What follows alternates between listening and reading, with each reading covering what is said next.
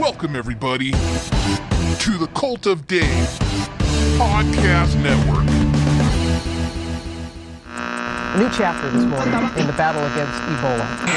Nickelback are back. The multi-platinum band has just announced a new album and a North American summer. Until you see the flaming butthole, you ain't seen nothing yet. Let me tell you about my baby. She's a goth girl with big old titties.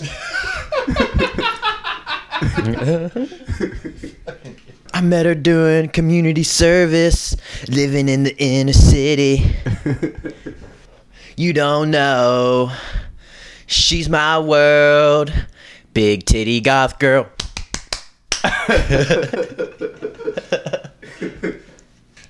I know you're sad, girl. Let me hold you. and then let me see those areola.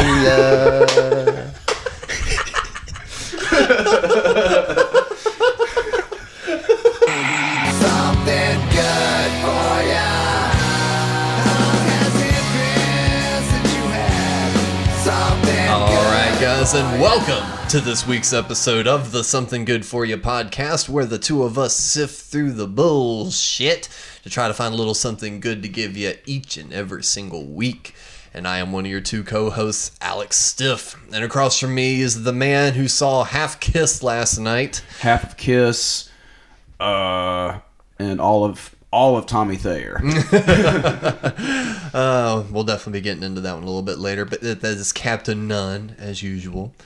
And we got someone we hadn't had in a hot minute, Mikey Black. He's back. What's up, guys? I just ate a Dave's double from Wendy's. Did you?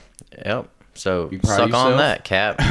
you, you feel like feel good about that? Cap Mike? just ate half good? a pizza. Yeah, so really. oh, true. I'm real happy with myself.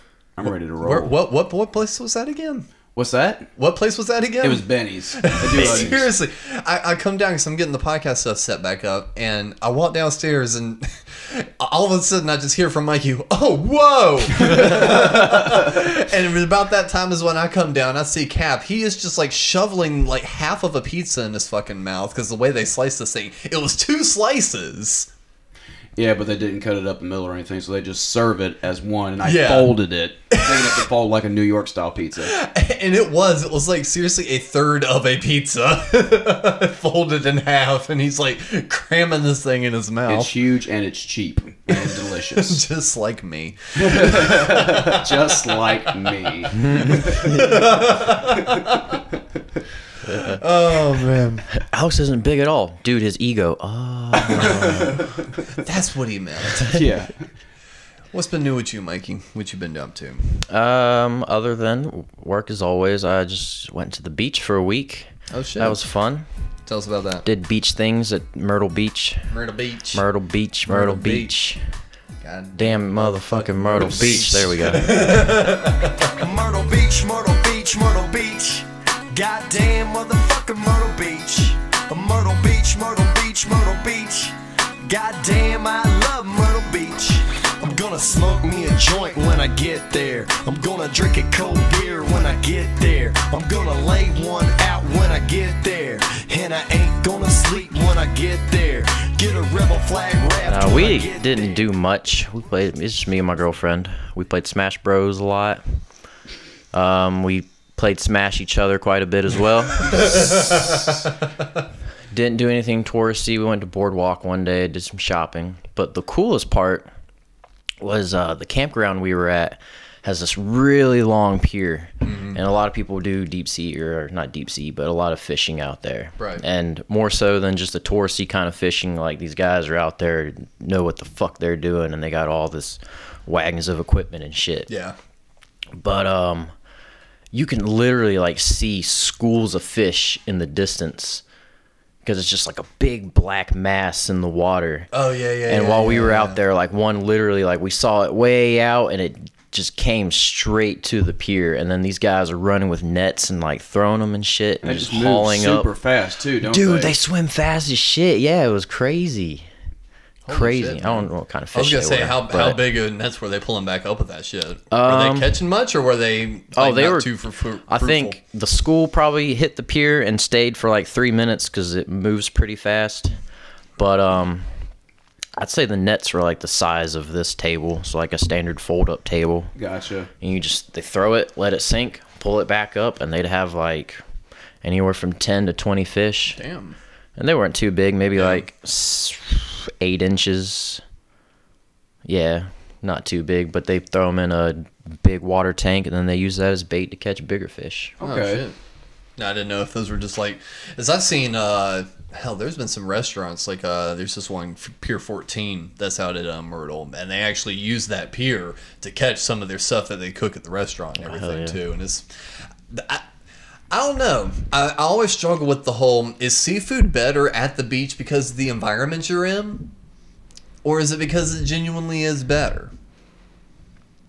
Uh, well, I mean, if it's fresh, then it's gonna Yeah, be because I mean, if you go to like Yeah. one of those buffet shits, you know what you're getting. You Yeah. know? But it's like if you go to a sit down, you know, I don't know. I, I've always kind of wondered with that because it's also the same thing with like nice restaurants in general. It's like, is Right. it is it really that much better, or is it you know, the environment you're in? I guess it depends on what you order. I mean, if you go A little bit of both, depending on what the If you're environment is trying to be. It's true. well, yeah, but I mean, if you're in Myrtle Beach at a seafood restaurant, but you order salmon, then that's the same salmon you're gonna get anywhere else. Yeah, that's true. But if it's like fresh, uh, whatever the fuck they call, uh, like Spanish mackerel or something, Yeah. then that's probably that's probably the way to do it. Is just get whatever fish is native, and you know it's fresh. Yeah, stuff like uh, shellfish, Common sense or something. I don't know. the shellfish in general because there's a lot that can be caught over you know in that area. But yeah, if you're if you're going specifically for fish though, that's where it's Oysters, a little- oysters, oh, shit ton of oyster. You like uh, oysters? I don't like them, but I'll eat there's 'em. like I don't think I've ever had oysters actually. Really?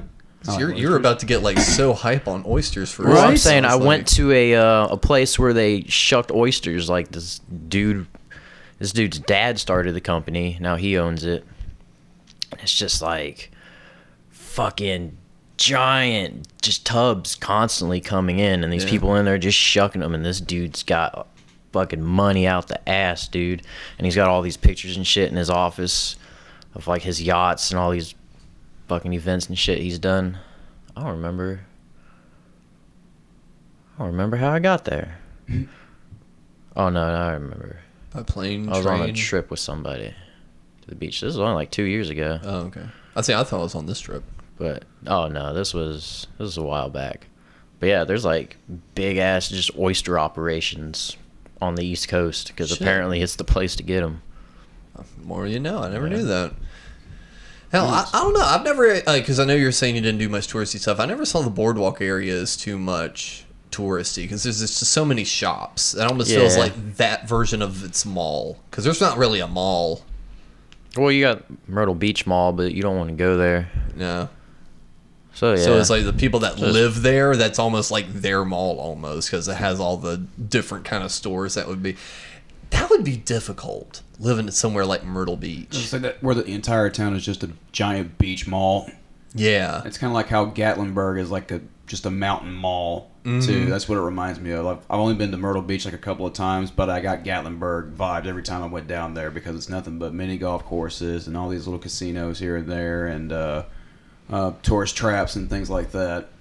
Yeah. Gatlinburg's much better than Myrtle Beach, though. Gatlinburg is cool. I never think been. Tennessee's much like, better than South a- Carolina, so that's probably like this why. isn't me shitting on Gatlinburg or Myrtle Beach or anything like that, but they do have that you know little trinket shop vibe. Oh, That's just absolutely. everywhere. Fuck you, South Carolina. No, but but genuinely thought about that because like last time, um, last time I went down there, um, stopped at this henna shop and was talking to the chick that was doing it, and she was like, "Yeah, I just moved down here," and I was like, "How is that for you?" I said, "Because it seems odd." I said, "Do, do you live like in like the area?" And she's like, "Yeah, yeah, you know, just a, a few miles from here." I was like.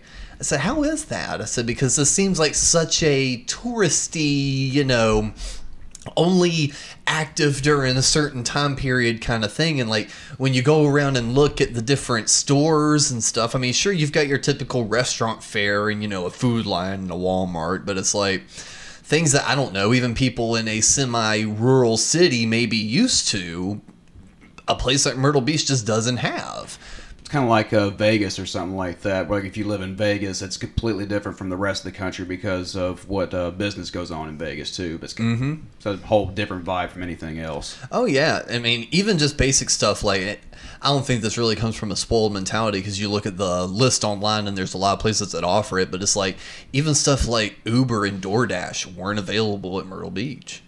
It was nuts. It's like just Huh. some of the even more basic stuff like that, and like the transit system is almost non-existent, and it's like some of the basic kind of city things that you would have just really aren't there, and it's really odd. Like they do have a bus system, I was going to say they have a bus system. Say if you wanted to take it from here to Myrtle Beach, right? But not in Myrtle no, Beach in, itself. in Myrtle Beach they do have a bus system, but it's but it's not very active, and it's also seasonal. Like during certain seasons, it's ah. busier and Oh. it does more stops and shit like that. It's like it's rather inconsistent. So even just some of the I don't know some of the basic things that would be there, it just it would be a hard place to live. Myrtle Beach is just odd like that, isn't it? Myrtle Beach really isn't even that big. It If you think about it, It's just on right a next map. to like Murrells Inlet. It feels like big if you're driving because of traffic, but if there was no traffic and you just fucking went 60 straight down, how long do you think it'd take you to drive through Myrtle Beach?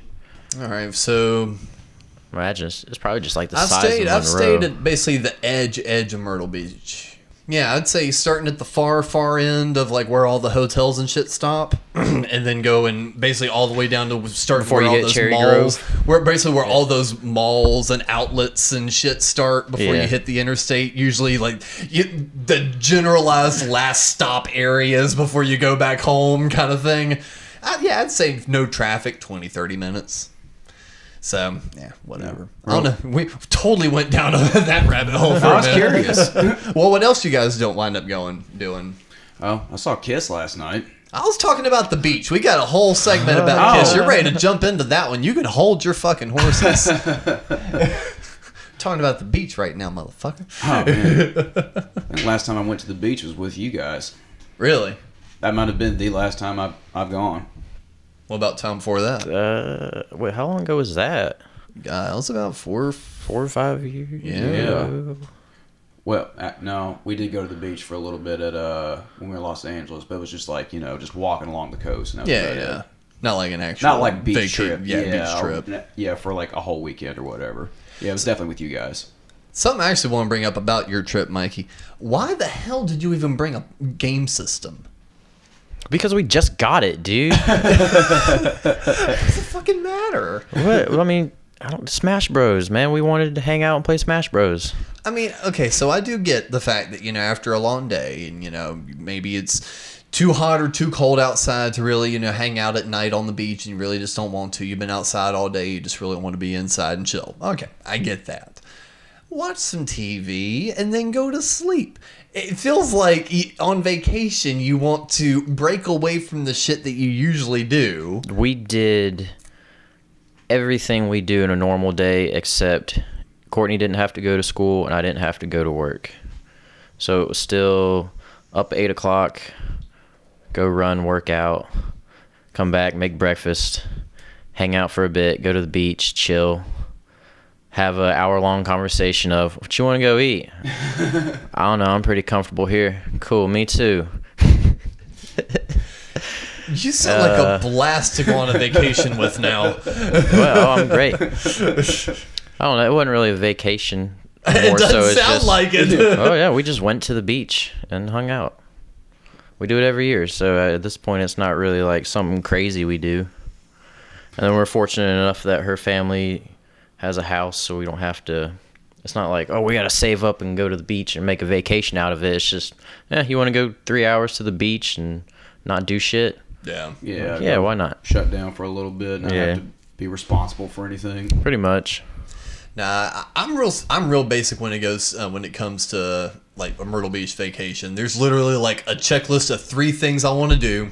There's like a s there's places I like eating, and there's one and it's like I just want to play putt putt at least once. Don't care where it is. It's like just want to play it once. that's that's my only shit. It's like that because I know we're gonna because there's like some of the basics. So it's like I know we're gonna go to the main strip. So it's like I know I'm gonna go to the Gay Dolphin. I know I'm gonna pop my head in those those little random shops. I know we're gonna go to Broadway. So we're gonna go to all that little shit. So it's like don't even ask. I don't even worry about doing all that because it's like I know this is gonna wind up happening. But it's like there's certain places I like to eat. And I just want to play putt putt once. It's so much fun. Is Myrtle Beach one of those towns where if you've been there more than three days, you've been there too long? Yeah, in my eyes, to me, three days is perfect because the first day you get in, like the first full day you have, you want to do everything, you know.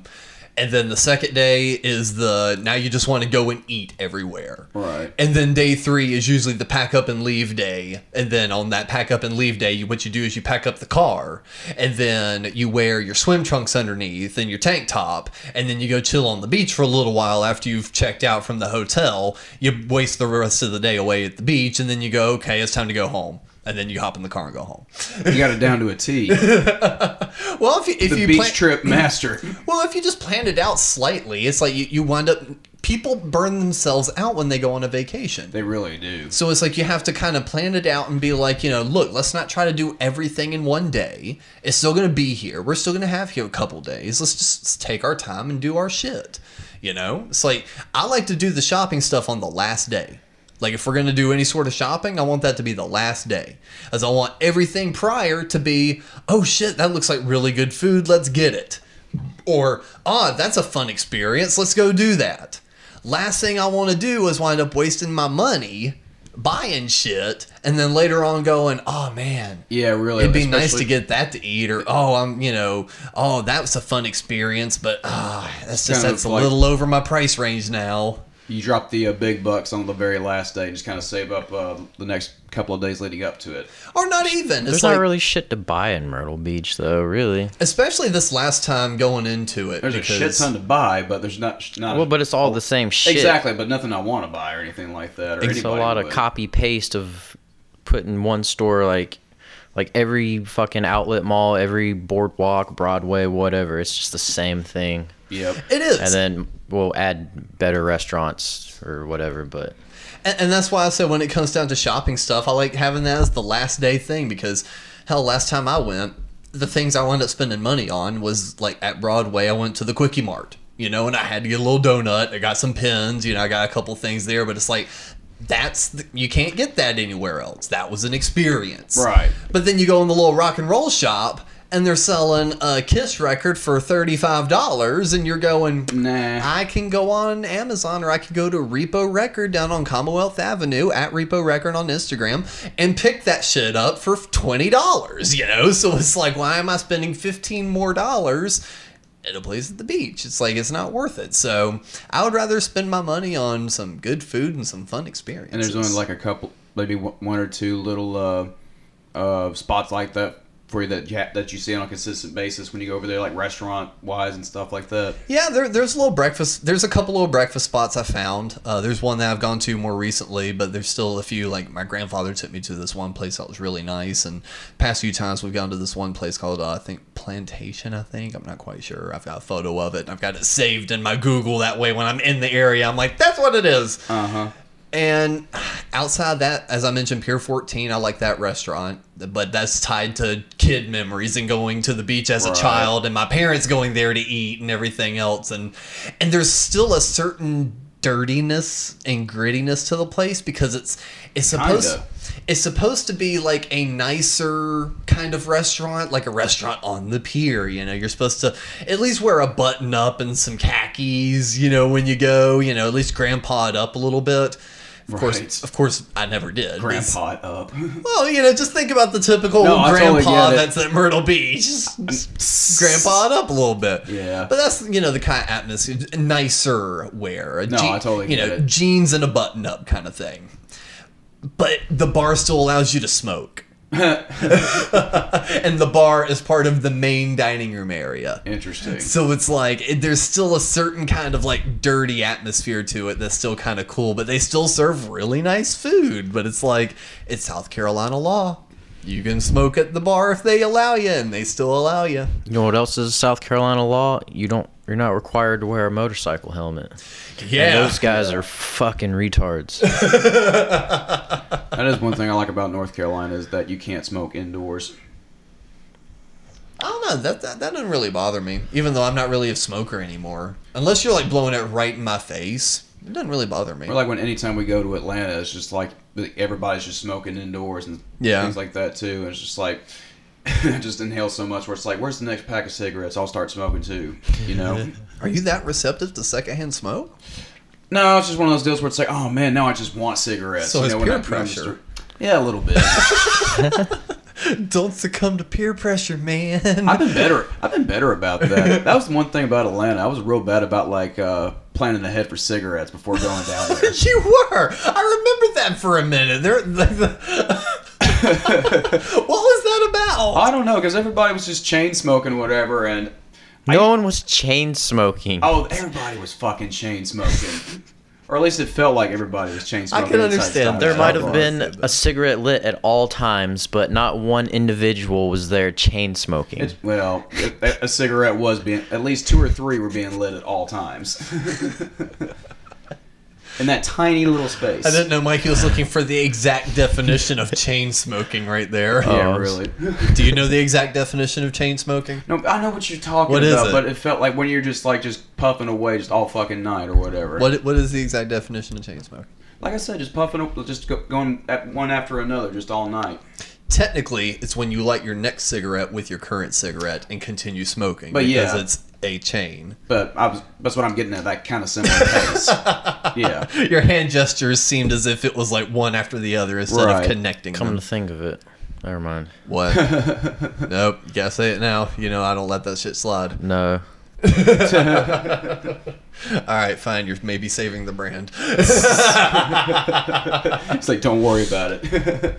So decent trip overall. Just how long did you stay? Two days. Uh, Sunday, Monday, Tuesday, Wednesday, Thursday, Friday, six Oh. days. And how that Oh, wow. wasn't too long. Like I said, we just did everything we do at home, only we were at the beach. Yeah. I don't know. That just seems like that'd get boring after a while. yeah, we were talking about how It's it's boring at home too, so. nah, oh, it was fun. Mikey's swooping in with the positivity there. Like, you get bored, you get boring anywhere if you're uh, Yeah, boring staying there long enough. Lord, I wasn't bored. you on bored? No, Go on. I don't think she was bored. just playing video games all day. I know. I was gonna say.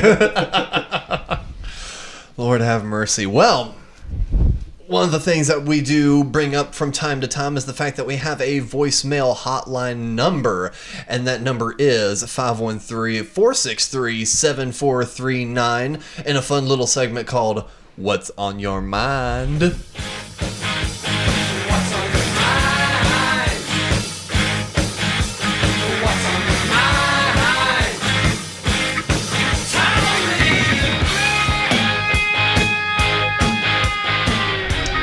Guys, we have not had this segment in a minute, so I'm actually really glad that we've got a few voicemails to sift through. Now, uh, through the voicemail app that I have, usually it shows a little transcription. Uh, this one does not, so let's just kind of dive into it and see what this guy has to say. Hey man, yeah, uh, I just want to tell you, uh, I've seen a couple, uh, uh, or I, I've been listening to a couple of them, them podcasts you've been doing. And, uh, it's pretty good and all, but you know, you don't talk too much about Kiss, man. Why don't, why don't you talk about uh, Scorpions? Scorpions rock a lot harder. They rock like a hurricane. So apparently, we talk too much about Kiss, so we should talk more about Scorpions because they rock like a hurricane. I mean, I know dick about the Scorpions. I know, me neither. and unfortunately for that, I- I really have nothing much to say about that caller. yeah, really. hey, I say if you leave us a message, we'll put you on the show. It's, it's on the fucking show. So what if But we let's talk, talk to- about actual scorpions. How badass are those? the actual The only thing, the only thing I know about scorpions is the Spider-Man villain, Scorpion. Scorpions have eight legs, making Okay. them a um. nasty little What's the word? arachnids. Arachnids. There you go. Got those little tails. Do they and those and, uh, claws? and they rock you like a hurricane? and they rock you like a hurricane. now let's talk about Scorpion King. yeah. Oh God. Specifically, Scorpion King 2 Rise of a Warrior on Blu ray. There was a second one. yeah. Was it still The Rock? Yeah. No. Oh no. Oh. Yeah? I don't know. Huh? Never seen I don't it. remember this. All right, continue with the segment. Um, as as I mentioned at the top of the show, Cap actually saw half of Kiss last night. I did. And a whole bunch of Tommy Thayer, apparently. I, I don't want to know what that means. I, I do want to know what that means. We'll find out in a minute. Uh, but we put the call out to people to be like, hey, tell Cap how much of a fucking hypocrite he I is. know after talking so much Talking shit. so much shit. I proudly did not see Faux Kiss when they were in town. I did not ask for free tickets. I did not do anything. I did not even entertain the twenty dollar lawn seats. Mine were offered, so why the fuck not? Well, that's fine. But I, I happily played Smash Bros with my bros, Mikey, Owen. Smash Bros for life. Yes. Smash Bro. Oh, now it just sounds gay. Mikey's like, ooh. That's why, that's, that's why I phrased it like that. Good job. Welcome to the joke. All right, so so we've got Brian uh, from October. He called in to let Cap know what he thought. Oh, what up, Brian? Hi, uh, uh, this is Brian from October. I'm in Salisbury, North Carolina, and commenting on Cap going to see Kiss. Uh, I don't know if I'm supposed to leave my name. Well, it said to leave my name, didn't it? Okay. I'm a lifelong Kiss fan. Uh, they appeal about half as much with me uh, when they don't have Ace. And I know Paul's voice is kind of gone, and maybe they're using backing tracks. But hell yeah, if I had a chance to go, I'd go. You know, it's still, you know, 25 or 30 of the best rock and roll you'll ever hear. It's loud as hell. The songs are all about fucking.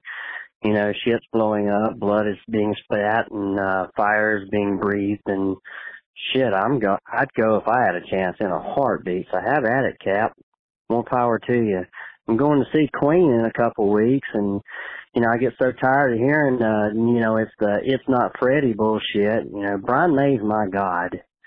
Uh, so I'm going to see it, and I have no shame about it. You know, sometimes you just got to let the politics go and let the music take you away. All right, that's it. Later. All right. Thank you, Brian, for that insightful Right? commentary on all that.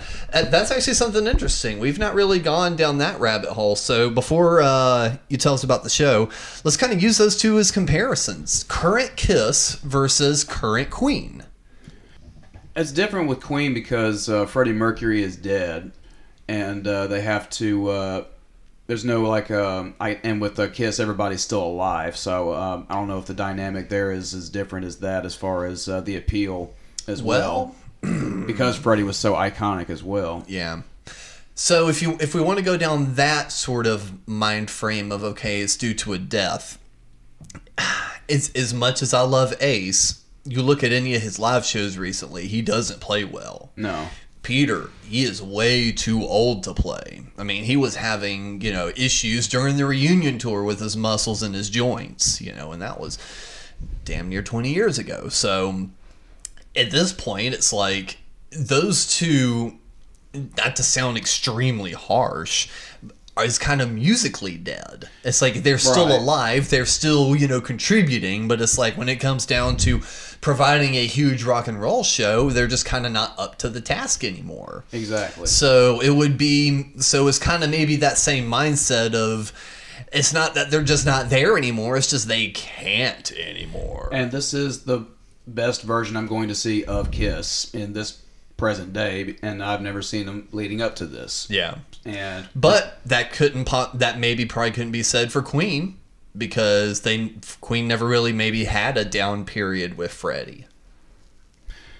Uh, and uh, the guy they got right now is uh, supposedly Adam Lambert, I Adam think? Lambert is supposedly, you know, up there with Freddie's range and everything too, or performs that uh, register a lot better than uh, folks that they had leading up to it. They had Paul Rodgers from Bad Company. I know, I them for a remember that. You remember? Yeah, that was odd. Well, it's almost just as odd having someone from American Idol.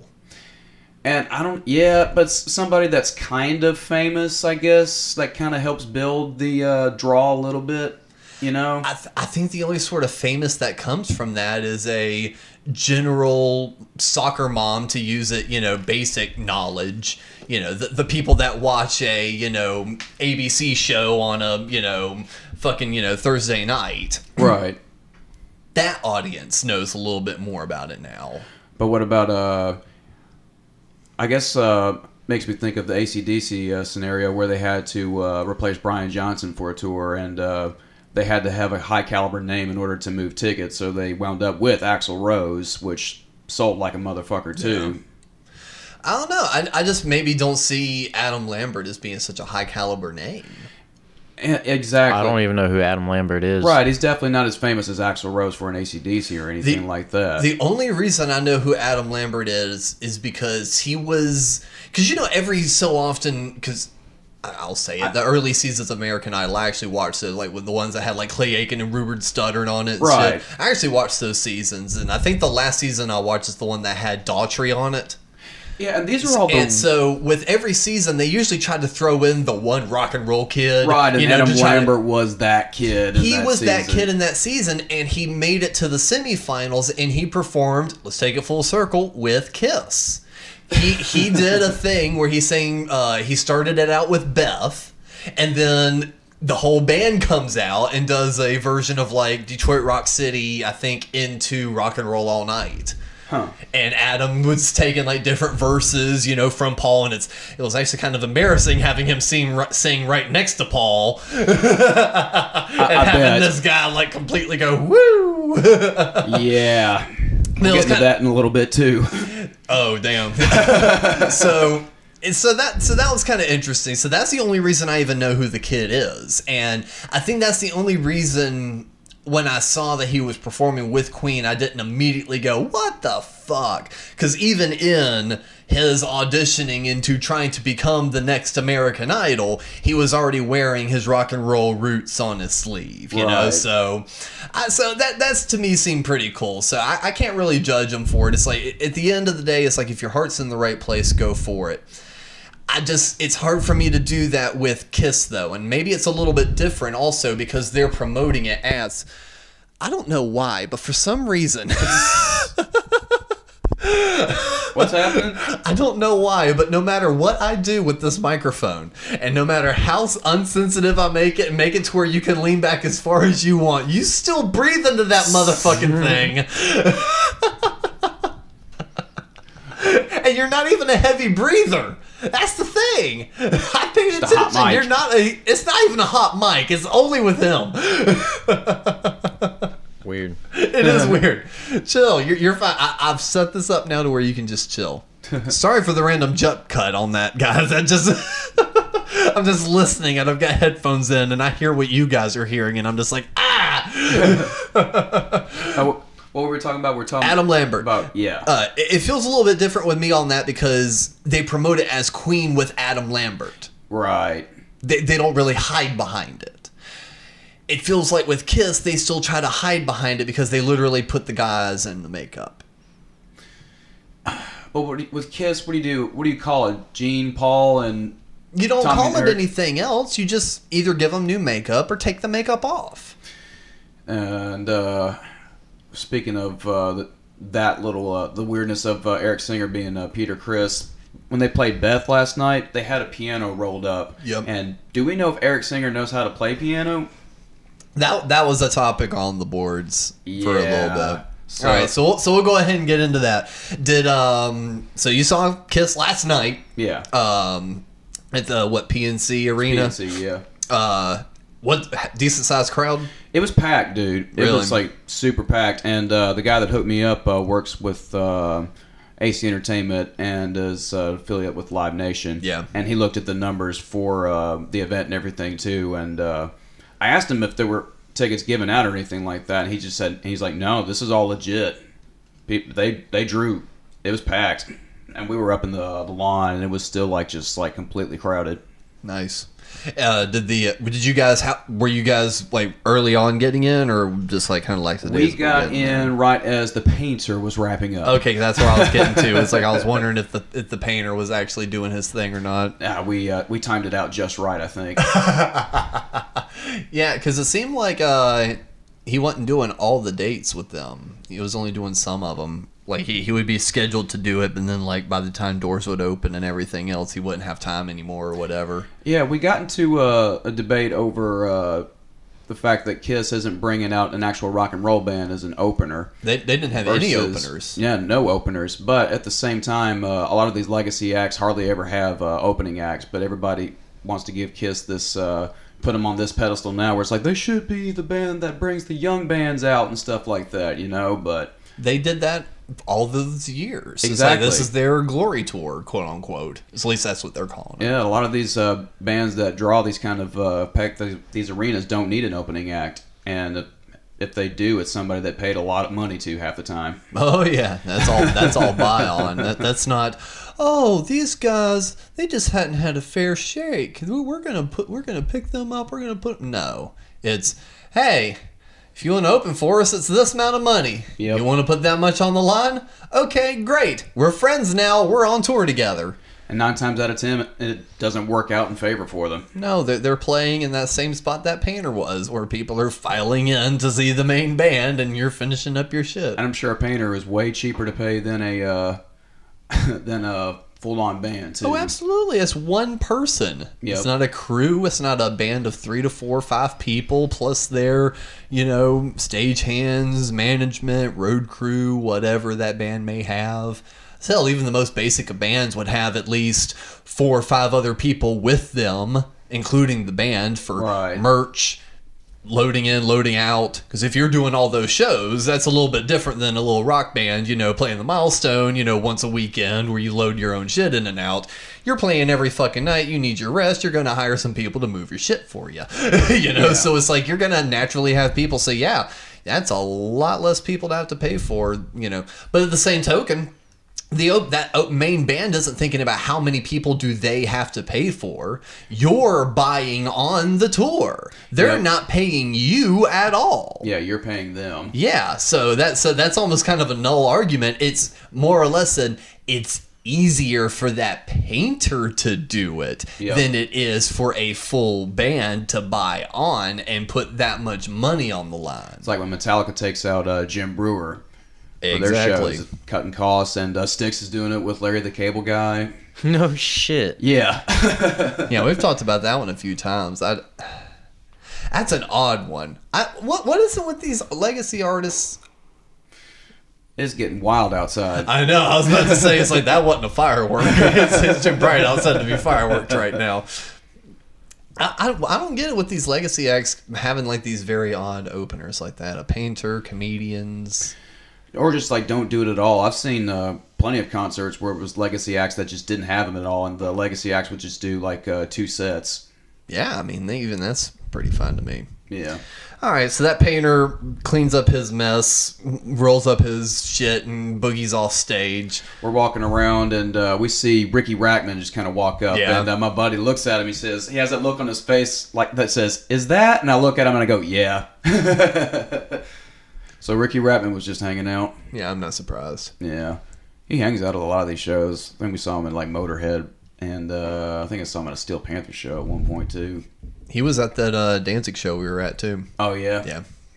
Yeah, he moved down here a few years ago. nice. But yeah, and uh, Riki Rachtman, uh, the he was one of the uh, video DJs on MTV for a while. He did like Headbangers Ball and shit like that. Oh, word. Yeah, but uh, no, I just kind of went there knowing exactly what it was going to be, and actually looked up the set list earlier in the Yeah. week, and uh, Of course, that didn't change. no, of course it did. It was like the exact same one as the uh, the, the first leg, mm-hmm. and I didn't hear any backing tracks or anything like that when Paul started singing, because you can tell when his voice was given out. Well, so here's kind of the change on that one a little bit. So that's me leaning you back, not just moving your uh, shoulder. um, so if you pay attention to like the Kiss page and shit, the the live clips they've posted, it's literally instrumentals or Gene singing a song. They've not posted Yeah. anything of Paul singing a song. Interesting. The reason being is they have changed, and, and this isn't conspiracy shit. It is really getting wild out there. Yeah, no kidding. That's like the fourth gunshot in like the past two minutes. Oh, sh- What do you mean? Oh, what, what did you think was happening out there? No, no, no, no, no. I'm just sitting here, just going like, just wondering how wild it is out there. But anyway, with Kiss, Yeah. continue. Sorry for getting so off track. It's between Mikey breathing in the microphone and gunshots outside. It's hard to record this episode. I just want to talk about Kiss. Uh, they've done something different now because of how many people recording these shows and putting them online. They're able to sync the audio tracks and be like, Paul's voice is not changing at all. It's exactly the same. You can say all day long it looks like he's singing, but he's not. So what he started doing is changing up which verses he sings. Yeah, just here and there. hmm So like Detroit Rock City, he sings all of that up to the um uh first what uh, so you've got first verse get up everybody's gonna move their feet get down everybody's gonna leave that seat. Damn damn gotta lose your mind. Detroit Rock City get up. Next line in that is moving fast doing 95 isn't it? Uh, yes, but uh, I definitely noticed that with "I Was Made for Loving You." yeah. I was definitely watching for that, like in the screens and everything too. And my friend uh, that was with me was watching for that too, and he goes like, uh, the little bridge part when he goes, "Can't get enough," was a little too consistent. Yeah. Even at that little register, pre-recorded register, that was convincing. See, and you, you guys were at a slight disadvantage with where I was sitting last time I saw Kiss, because again, they weren't using any backing tracks, but I was really close to the monitors or like the big speakers that pump pump everything out. Yeah. And that's when I could hear like the big bomb noises because they of course put the bomb noises through the uh, PA. Right. So that's why I was sitting here and that's- that's the only reason I was even slightly tempted to go is to try to get seats kind of close to the speaker again because I would be able to hear that slight change between a live vocal and that pre-recorded shit and it would be right next to that speaker. and being on the line, you really couldn't uh, find a spot to point all those little things out. No, not really. How, the sh- how sh- far back were you guys? Because I saw a few different posts, and like John Hayes from Tremont, he was uh he posted a photo on his Instagram. It seemed like he was really far back, and that did not seem enjoyable at all. Yeah, we were pretty far up on the lawn, but uh, we kind of got up a little closer to like the where the uh, the base of it was uh, before it became uh, seat seated and everything. Yeah, yeah. Too, I mean, so- that's still lawn. Yeah, but it was still wasn't a bad spot, and uh, and the thing about the Kiss show is it's it still projects Yeah. well enough to where it's enjoyable from afar as well. Was it raining at all? Uh, it did leading up to it, like it was just really just it was just humid and muggy over there. Because someone posted a clip of uh, them playing. I don't think it was Love Gun. Uh, is it uh I was made for loving you when he flies back? Because I know he flies out for Love Gun. Does he fly back Flies, during? flies back for I was made for loving you. Okay, yeah. so someone posted a clip of him flying back, and it looked like it was raining. Nah, I think it was just just mucky because it was just really humid last night too. Got it was it. just it's just North Carolina in the summer is brutal. and it was weird and uh, knowing that watching Kiss was impressive because the makeup did not run at all. Oh no, they're masters of that shit now, man. And to their credit, they were moving around just fine with all of that on in that humidity. Well, I mean, in a situation like that, a stage is almost its own ecosystem. I mean, we we've experienced that even at our smaller stages. You know, the stage at the milestone feels very different as soon as you step off stage after playing for a few minutes. It's like a stage is kind of its own ecosystem, its own weather profile. So I Pretty mean, much. I'm sure they've got enough fans and shit out there that's helping with all that. There was one moment where uh, Gene walks over to a guy that uh, fires a little bit of dry ice under him, or that's what it looks like. I'm sitting here watching, it going like, "Is Gene, Gene Simmons is a robot? He's getting pumped up with something." One of the uh, one of the cool aspects I'm glad they brought back on this tour was Sam T. Serpent, the uh, the really big snake on the. oh uh, yeah, yeah, the mic stand, uh, No, it's not a mic stand. Uh, or it's like a little. It was a stand. It was a serpent something uh, stand that I saw. I don't know if it was the. Uh, what are you talking about then? Sam T. Serpent. It's exactly what you were saying. It's just not a microphone stand. That's all I was saying. Oh, gotcha. It is. He, he is on a pole. He's wrapped around a pole, Okay. and, and he shoots out like dry ice sometimes and shit. They that was an original thing they had on the Love Gun tour, but they recreated it for this tour. Gotcha. no, I definitely recognized that too. So overall, though, uh, aside from uh, now, what did you mean by seeing a lot of Tommy Thayer? I was mean- his spandex just really tight or something? He did. He, I he did the entire Ace Frehley solo and uh, note for note from Alive too. And uh, my my buddy that was with me wasn't expecting that too. He's just like, he is just Ace Frehley note for note, isn't he? Like he like he was just kind of weirded out by it. I'm like, Yeah. yeah, he's been doing this for years. It just went on for a long time too, but he did the little rocket thing at the end of uh, his guitar, and he had a flying V of all things. Yeah, and it looked pretty cool. But he, did wait, a flying V? Usually Yeah. Paul has the V. He has an Explorer and a uh, Gibson. He has a, he had a V for uh, two songs, and he did the you know the mock Ace Frehley solo. With Was it a white one or a It blue was- one? It was a it was a silver one. It was Shit. a reflective one too. It looked pretty cool too. I was gonna say I want to see that now. I may not like him as a guitarist, but I've seen some of his guitars, and he's got he had a uh, silver Gibson one time, and it looks slick. I mean, to Tommy's credit, he played the uh, '80s songs pretty well. And that's the thing is like Tommy is a good guitarist, and from all accounts, seems like a good guy. Yeah. It just. That's just so hard to swallow. Him wearing the makeup and acting like the guy, and that, and that's why I said earlier if they just took the makeup off. I would be cool with it because it would genuinely be Eric Singer and Tommy Thayer. I love Eric Singer as a drummer. He is a fantastic drummer, but ah, seeing him in Peter's makeup is just hard to swallow. Yeah, he did Black Diamond, and he did Beth. And, And I think he's a good singer. oh, he's a great singer. The Beth thing is a little odd though. With the piano just in the out there in the middle of it and the piano that you hear sounds like the exact piano track from destroyer so it had all the symphony uh, arrangements in it too in the Mhm. pa Well, so do you catch the references in that? no Okay. So there, there's a few little undertone references, and this the only thing I've kind of enjoyed about this tour is they really have thrown in a little bit of fan service to different things. Is um that whole setup is a tribute to the Paul Lynde special. because it's peter criss on the piano in that video too isn't it And what happens at the end of that video? I mean They they all come out, walk around the piano, and Gene puts his hand on Peter's shoulder. and they totally did at the end of this one They too. did the exact movements. Tommy kind of leans down on the piano and kind of stares at him. Paul's just kind of standing there clapping. Gene puts his hand on Peter's or Eric's shoulder. yeah, so it's like it was a total tribute to the Paul Lynde special. okay because peter didn't play piano on that one either probably No. so now I'm not mad anymore. Damn it! Now I could have enjoyed that a little more with context. Now I I didn't what- even think about that. Now I know with the uh, way PNC set up, it's kind of limited. Did they do the riser thing at the end of Rock and Roll All Night? They did. Okay, I was wondering how they were going to be able to pull that off with the way it's set up. I mean, it was. It's, it was. It was still uh, elevated really high. It wasn't uh, high enough where you could put Gene on the uh, on the uh, wires or anything like that. No, though. no. So during God of Thunder, he just does the lift up thing. Yeah. Okay, so at the end of Rock and Roll Night, what I'm talking about is they had these scissor lifts that they Tommy and Gene would walk into, And and, they, they would, would do they would go like that out into the audience.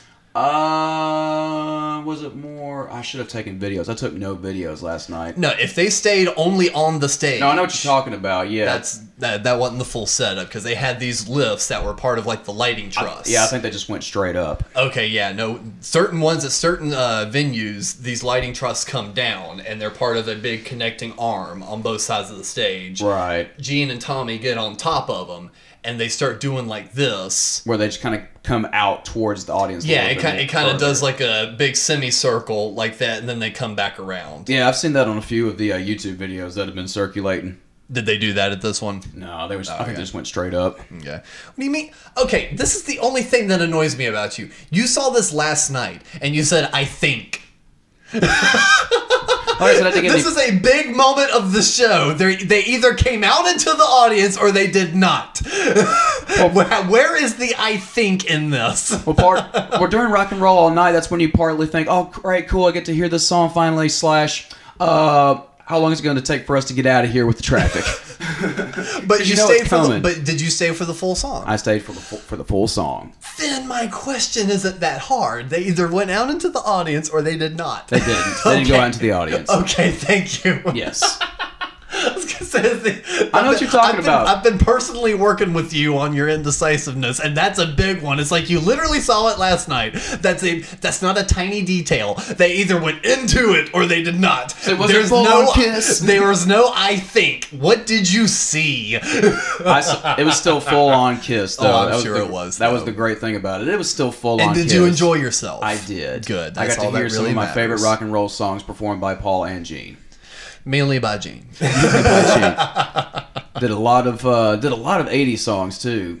Really? I figured. I thought the only ones they had in the set was like "Lick It Up." Um, They did "Lick It Up." They did "War Machine." They did I keep forgetting that's technically an '80s song. yeah. See, and also when I refer to '80s Kiss, I always Hair think non Kiss. non makeup Kiss. Okay. but uh, War Machine totally counts as an '80s song, though. You're right. You're right. What but about "I Love It Loud"? Does that count too? I mean, it's off the same, It's off the same album. album, so yeah, include the entire album. But yeah, they did a lot of the '80s stuff. They did "Heaven's on Fire." Uh, and you know that little whoa at the. Oh yeah, I forgot they cut out the whoa.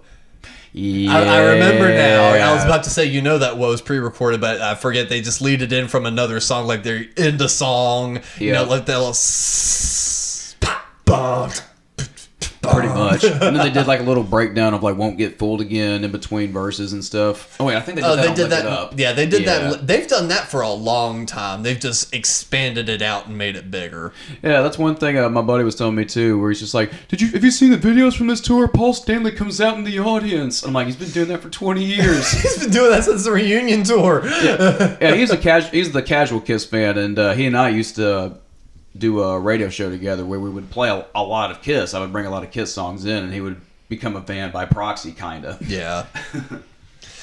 Well, I'm glad you had a good time. Was there? It, so it seems like overall you had a positive experience. Was there any? I'm not fishing for this sort of thing, but was there any sort of negative to really be pulled from it aside from just the odd Eric moment? Because I can just see that not sitting well with a lot of casual fans. And So you can hear Paul's. I mean, they, you could definitely hear Paul's actual voice go, coming in and out Yeah. on certain songs. yeah, because it's definitely mixed. He's not entirely pre-recorded. There's definitely a mix. Yeah, he still let it out there a little bit, and I expected that too. So my expe- expectations on Paul's abilities were going to be lowered anyway. Yeah. But that being said, he, he's still moving like a fucking maniac, and you know, do, still doing his raps. Yeah. his voice was just like gone f- when he was talking, like doing his raps too. It's like, listen, Charlotte, I want to know. Oh, and I saw that video you posted, and it's it's always funny, and it's and I'm not just and I'm not saying this as a slight because for the fact they even took time to do it is cool,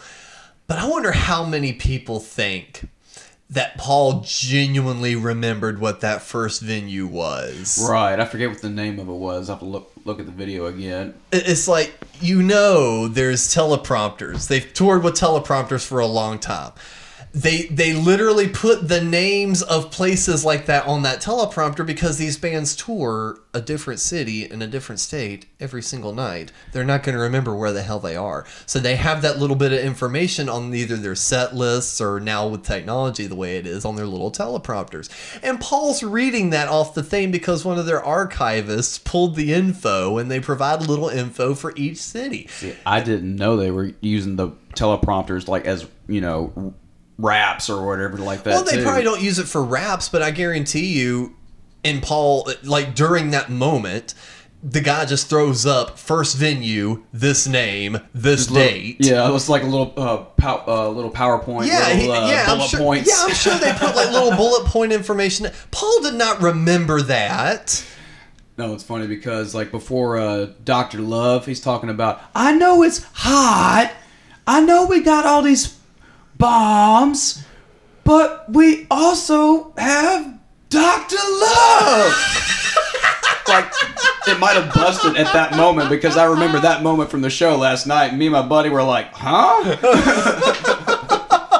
Out of all his raps throughout the years, that's what he had for Doctor Love. Or like I somebody messed hot. up on the teleprompter, or he just blanked. so we have this, and uh, fuck it, let's go into Doctor Love.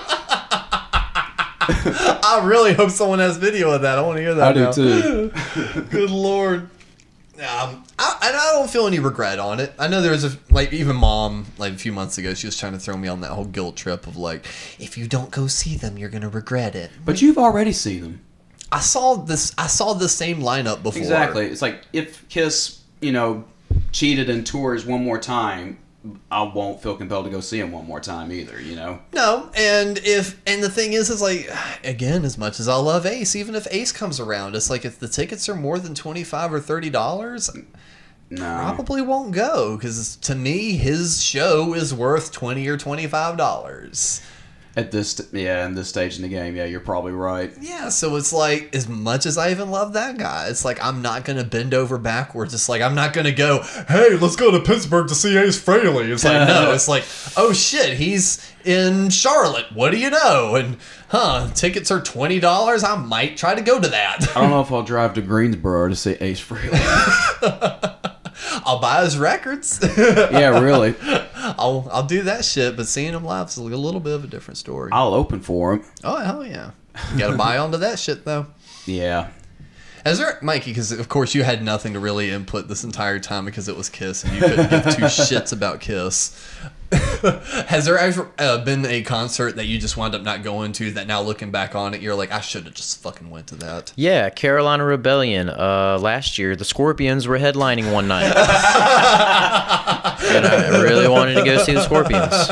Damn it. Then we would have had something to talk about. we could have appealed to that one guy. I know it. Virgin Killer's kind of cool. That's all I uh, got. and again, guys, if you got anything to provide for the voicemail segment, give us a call at 513-463-7439 and you will make it on the show. But no, seriously, Mikey, has there been any shows that or was it Carolina Rebellion for real? Oh, that was a serious one. I do like the Scorpions a decent amount. Well, they're probably going to still tour again. I'm talking Yeah. about maybe like a show that either this band doesn't tour again or they Um, just don't tour much. I have one. Or if it wound up being like your favorite album in the end and it was for that tour. Um, there's there's a few. I can't remember like exact dates or venues, but there's a lot of a lot of overseas bands that just don't come over much, and so there's this one band, um, Gus G's band. He Oh. played with Ozzy Firewind. Firewind, yeah. They came to. Atlanta once, and this was years and years ago. And I was just like, "Oh man, I can't, I can't go to that. I don't have any money. I'm a poor high school student. Yeah. My parents aren't going to let me drive to Atlanta by myself." And I was like, "Ah, maybe they'll be back, but they don't play music anymore, so they're Oh, not coming back." What sucks is that like so many of our like favorite bands are touring at the same time. At the same time now, you have to pick and choose.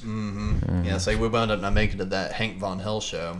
Yeah, I feel bad about that, but it's one of those deals where it's like a Tuesday in Atlanta is pretty rough. Yeah. and it completely slipped my mind by the time it was like passed through. You brought it up yesterday, and I was like, oh shit, that was. I had to come back and play a show that Wednesday. Yeah, that, that, that. And that's why I was like, you want to do an all nighter on that? And you're like, well, I'm like, you really don't. We've done it twice. I know, but I'm just sitting here going, I'm like, I know you really don't I want know to it. do It's like we've done it twice, and that's probably enough. Unless we're touring or whatever. For me, I, I, I'll never get to see Motorhead. That's true. That sucks. Yeah, it, yeah. Yeah.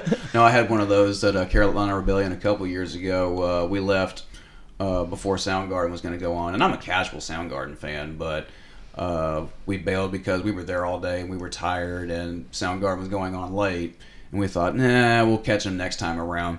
Two days later, Chris Cornell kills himself. Damn. Literally two days later. Wow. Damn. Nah, for me, the only one I really had that was like a shit, I should have just done it, was uh the Fratellis because um the first time we tried to see him, Owen and I went down with a group of people and we get down there and then we go to one of the record shops that they were supposed to have a meet and greet in that we didn't even know they were going to have a meet and greet. That was just like an afterthought of like, a, oh shit, look at the flyer. But the flyer said canceled, like big Sharpie X on it, canceled. And we walked up to the guys. They were like, well, "There was an in store. Why is it canceled?" And they're like, "Oh, the show's canceled. They canceled it like a few hours ago." And we are like, Oh damn! And we're like, what? And they're like, yeah, th- there was like some issues like with the plane getting like they weren't able to get into town in time. Like the plane had issues, or another plane had issues that held up the traffic, or whatever. Either way, their plane was late, and there was no way they were going to get in in time. there was like no heads up or anything like that. well, they it was a situation of trying to get out and trying to get in any last thing, and it was an airport issue. Gotcha. And like, it was, and they even like we checked the page at that time. They were like posting photos at the airport. Them just like, okay, we're trying, you know, just like we don't know what's going on, you know, kind of thing. So the whole day, that whole show, we just wound up getting canceled. So we just hung out for the day, hit a few bars, and then went home. And then they rescheduled, and they honored the tickets that were purchased. Oh, and I didn't go to it. Damn. And for, and then shortly after that, they split. And I was like, oh god damn it, god damn it. And it's like, and they and they finally got back together. They did a couple more albums, and they still didn't come around. And then finally, this last tour they did, and I was like, fucking going. so I finally got to see them. Excellent. But no, I can't really think of any other shows. It's like I feel there's maybe been smaller ones that, like you know, just little indie bands that was like, oh, I should have went to that, but I didn't. But that's really about it. I remember there was a couple times uh, my brother and I would uh, we liked Stone Temple Pilots growing up and Velvet Revolver and all that, and uh, we tried a couple times to go see Stone Temple Pilots, but both times we tried, Scott Weiland would get kicked out of the band for drugs and stuff, and then I finally saw him as a solo act, and then he died like a couple of weeks later. And then when we see Motorhead, Lemmy dies. Like, you need to quit going to shows I know it because Lemmy died like talk- two weeks after we saw him. Yep. And uh, I would have been real fucked up if we actually did see Chris Cornell that night. Right? Holy, was maybe just you being in the area. I know. When's uh, Kanye West coming to town? When's the next Justin Bieber concert? Ah, that's low hanging fruit at this point. I know, I, that's- I've, I've moved on to fucking um, Cardi B. He's like, how dare you Fucking- shit on Justin Bieber? How dare you? He's just a nice Canadian boy. He's just a dumbass. That's not funny comedy fodder anymore. No, Cardi B's a fucking mess, though. I can't stand her. God, I know nothing about Cardi B, and I wish for it to continue that way. She don't wear panties because her pussy got to breathe. Oh, Breathe. breathe. She don't want to get no yeast infection. she got to let her pussy breathe. Yikes. yeah, that's Cardi B Is that what for she you. sa- is that That's what what she she says? said? Uh, that's on one of her little Snapchat stories. Oh, Nice. God. She was like in her limo and she was like she had her pants like half down and she was like, "Yeah, I got too too tight of pants on. My pussy's yelling at me, going, bitch, you want a yeast infection? I gotta breathe. I gotta my pussy breathing now. Shit like that. Uh, that's kind of funny. I was gonna say It is, but it's not funny when you realize all these people take this shit seriously and they're like, yeah, this this is a bad bitch, and they like look Oh, up yeah. to her and shit. This will be a very t- 2019 Like, if this was, thing like- at, the- at the very end. this also falls into that category I had with like the movie The Dirt. It's like if that was a fictional movie, I think I would have enjoyed it. But because it's based on all this real shit and then so much of it was fake, that's why I was annoyed with it. It's the same thing with Cardi B. If she was a parody, right. you know, if she was a parody artist, if she was doing this as a YouTube channel being funny and it was outright being like, hey, this is a bit, I'm playing a character, I think it would be hilarious. I think half of this shit would be great if it was like a comedy bit. But these people are being serious. You know, they think they're being cool with this crap, and maybe it just sounds daddish, old manish of me. But it's like it's it's dumb. It, it, it it's enjoyable under a certain lens of humor, but not when you start taking it seriously. But I think she knows that's her brand and everything too, and I feel like she has to put up. that You literally persona. said you know nothing about her. Why are you trying to talk about her brand? I'm just saying, I'm sure she's aware of her brand too, and what her audience is and what it eats up. she's uh, she's just annoying. Essentially, that's what we get for taking snapshots of celebrities getting in limos and their boob slips out, or you can see like the crevice of their vagina. It all started and with putting them on Britney Spears. blast. I was gonna say I'll start And with now, Britney Spears and Paris and now, Hilton. so now all the celebrities just embracing it, and they're like, Just "Yeah, leaning fuck into it. I got a pussy. it need to breathe."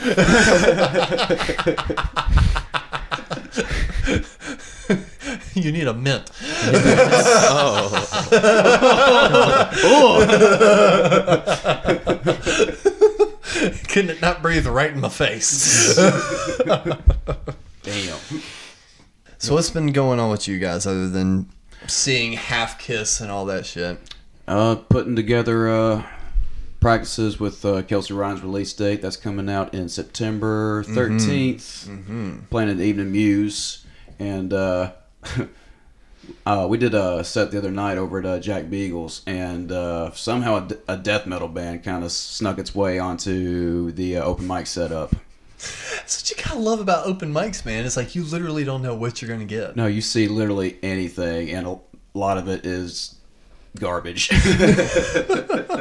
So it's like you had a death metal band, and then, then- sweet old Kelsey and her music. I know it. Just thinking about it was Handyman too. How many songs y'all play? Just the one? I think we did like five, just because like the guy that's uh, setting up the uh, mics, the open mic set was like, "I'm done." There were there were two metal bands that went on before us. This guy allowed two metal bands go up, and normally with this kind of setup, you expect just a uh, a singer with uh, one instrument or whatever, Yeah, whether yeah, it's yeah. a guitar or piano or whatever.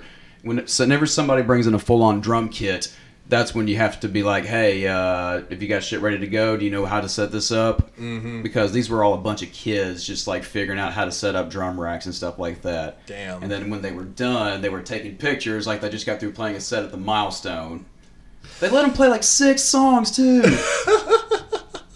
and so did the metal band afterwards. I was gonna say the metal band afterward. Uh, you wound up finding out he was a friend. It was Najee from uh, Live Grenade. Yeah. No shit. Yeah.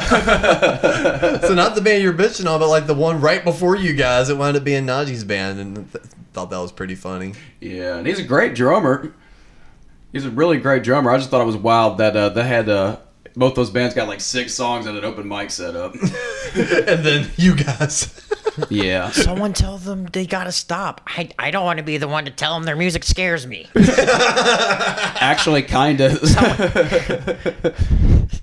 Look at all the poor ukulele girls are leaving. ukulele girls. There are a lot of ukulele girls at the open mics too. That actually reminds me. Uh, they're actually talking about playing in the live grenades in Noda. Uh, I forget what song it was, and even if I could remember, I'd probably mispronounce it wrong because Owen liked having a lot of worldly uh, areas in his uh, song titles, so I'd probably butcher a pronunciation of it anyway. But either way, it's a song that started really soft. It started like clean guitar, gentle bass, you know, gentle drums, you know, and it's kind of traditional, you know. Right. So we're playing that, you know, and he's kind of doing this little spoken word thing over the top of it because it's supposed to eventually, you know, end on a little ring out, you know, the distortion come on, you know, one, two, three, four, and same riff, you know, just like double time, you know, fast punk at that point. right. And um, so we're playing that little slow part. He's doing his little spoken word, you know, kind of talking to the audience, you know, kind of setting the song up, doing everything else. And it's an outside venue. And these like two or three little blonde girls come walking past, and you know, we're still playing that shit. You know, we're rocking it a little longer than usual because he's in the groove of it. Right. And these girls, they kind of start moseying their way in, and they're just, you know, kind of bobbing along, you know, kind of chit chat with people, and then, you know, bling, one, two, three, four, ba, ba, ba, ba, ba, ba, ba, bust right in. And it's like, as soon as with the four and, you know, the guitars come in, it's immediate vocal. Like, it's just, it's one of those, la, la, la, la. And with Owen's voice too, and how intense it gets. Oh yeah, and, and this was we we went through our moments of tightness, and this was one of our periods of like we're really tight because we were getting ready to record the record. So we Nice. were we everything was like super honed in and tight. It was one of our best shows, I think. And yeah, as soon as we started, the looks on their faces and immediately left, like in a hurry, not like in a run. They just got the fuck out. They they quickly just got the fuck out. It was like a oh my god, oh my god, oh my god, here, move, move, move, move, move, move kind of thing. We gotta go. We gotta go. Abort. this, this is not what we signed up for. no, the best part about the Noda one that I was at was that they had people there that were just moshing in front of that little Jack Beagle stage, and this one dude came up to me and like kind of like tugged at my arm a little bit, like "Come dance with me, bro," or like "Come mosh me with me" or whatever, and like kind of like tugs at my arm but doesn't grip. And I look at Kelsey and I'm like, I think that dude just asked me to dance with him. he was going That's what it sounds like. Do any of those kind of audiences annoy you, Mikey? Like, is there like the kind of is there that person in the audience that's like you seek out and you're just like I'm avoiding him? Uh, not recently, but yeah, quite a few times. You asked me to like generalize a Yeah. character for you. Yeah, like if you're at a show and you're in the audience and you see this one other guy in the audience, you're just like, yeah, I'm staying away from that kind of guy. All right, depends on the show. If I am, uh, all right, let's see. If I'm at a big something concert, so I've told you guys about them, that jam band. Yeah, yeah, yeah. Real hippity dippity, a lot of Pink Floyd influence. Um, I hate the people that are like the the uh, whether they're actually tripping or not, but they put on that persona of like, oh, I'm tripping balls and I'm having such a great time. It's like, dude, shut the fuck up. Like, first of all, that's not how it works. and if if it is working and you're just that annoying person all the time, then just fucking stop. so there's those. Um, metal shows is weird, man, because some metal shows it's just straight up mosh pit, which like, uh, let's see, like pushing and shoving or like running in a circle and fucking doing that Slam crazy shit.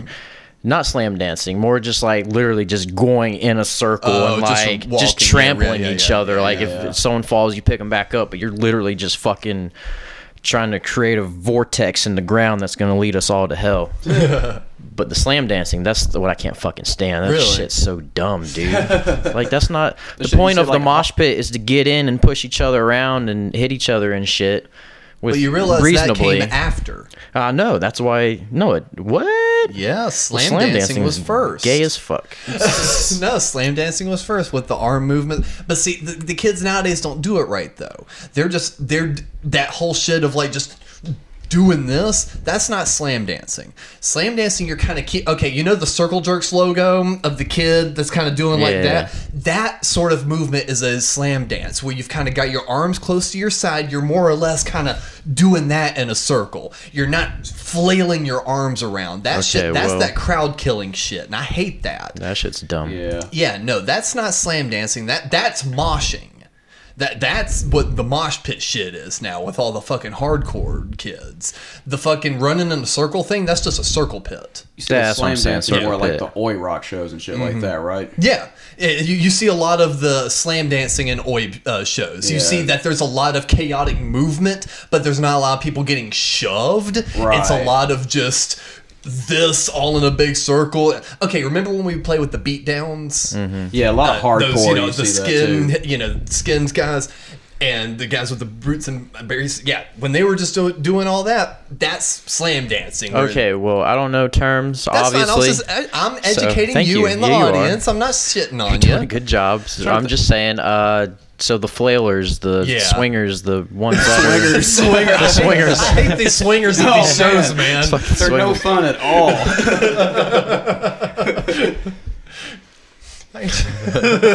I can't remember with the deadlock days if we had like slam dancers just full on moshers. Y'all really had moshers because the Hell hard, the yeah. hardcore guys, th- th- they're the ones also just kind of. It's that heavy stomping with just the throwing their arms to their side kind of thing, and that that I can't stand that shit. Hardcore was so fun to play though. At least that particular Oh style of yeah. And when you're on stage making the crowd do that, It is so fucking fun. fun. oh my god! As you know, I've, we've played songs. I've played in Deadlock once, and I've hopped on stage, you know, with another heavier band like that to sing a song. So it's like I've been part of a show that's had a heavier vibe like that, and it's always just a bunch of fucking fun. But no, being in the audience, not so much. it. I've never been a pit guy either. It depends on my mood. I'm not anymore. Uh, when I was younger, I was. If I if I got enough drinks in me, there was a there was about a year or two period. I'd get in the pit and I, I'd go a little nutty, but not with the way my body feels I was anymore. gonna say. I just want to sit. I'm like, I just want to watch the show, Yeah. man. it's like I'll I'll, bounce, I'll kind of bounce, you know. I'll do the little white boy dance, you Oh, know. yeah. I'll, I'll sing along. I'll put my fist in the air, you know. Especially if you know it's a little bit of a tighter crowd, you know. It's a little bit you know closer in proximity. I'll move along with everyone, you know. I'll yell, I'll scream, you know. I'll get into it. I'm not going to be a sourpuss, Right.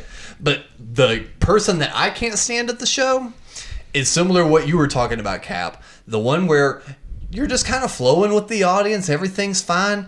This one guy is constantly grabbing you and trying to pull you into the pit. Oh, Yeah. And it's like, leave me alone. You clearly see I don't want to play. I'm here to watch. You go have your fun. I'm not stopping you from having fun. I'm not telling you to stop. I just don't want to have fun with It's you. like I'm good. Yeah, I'm good.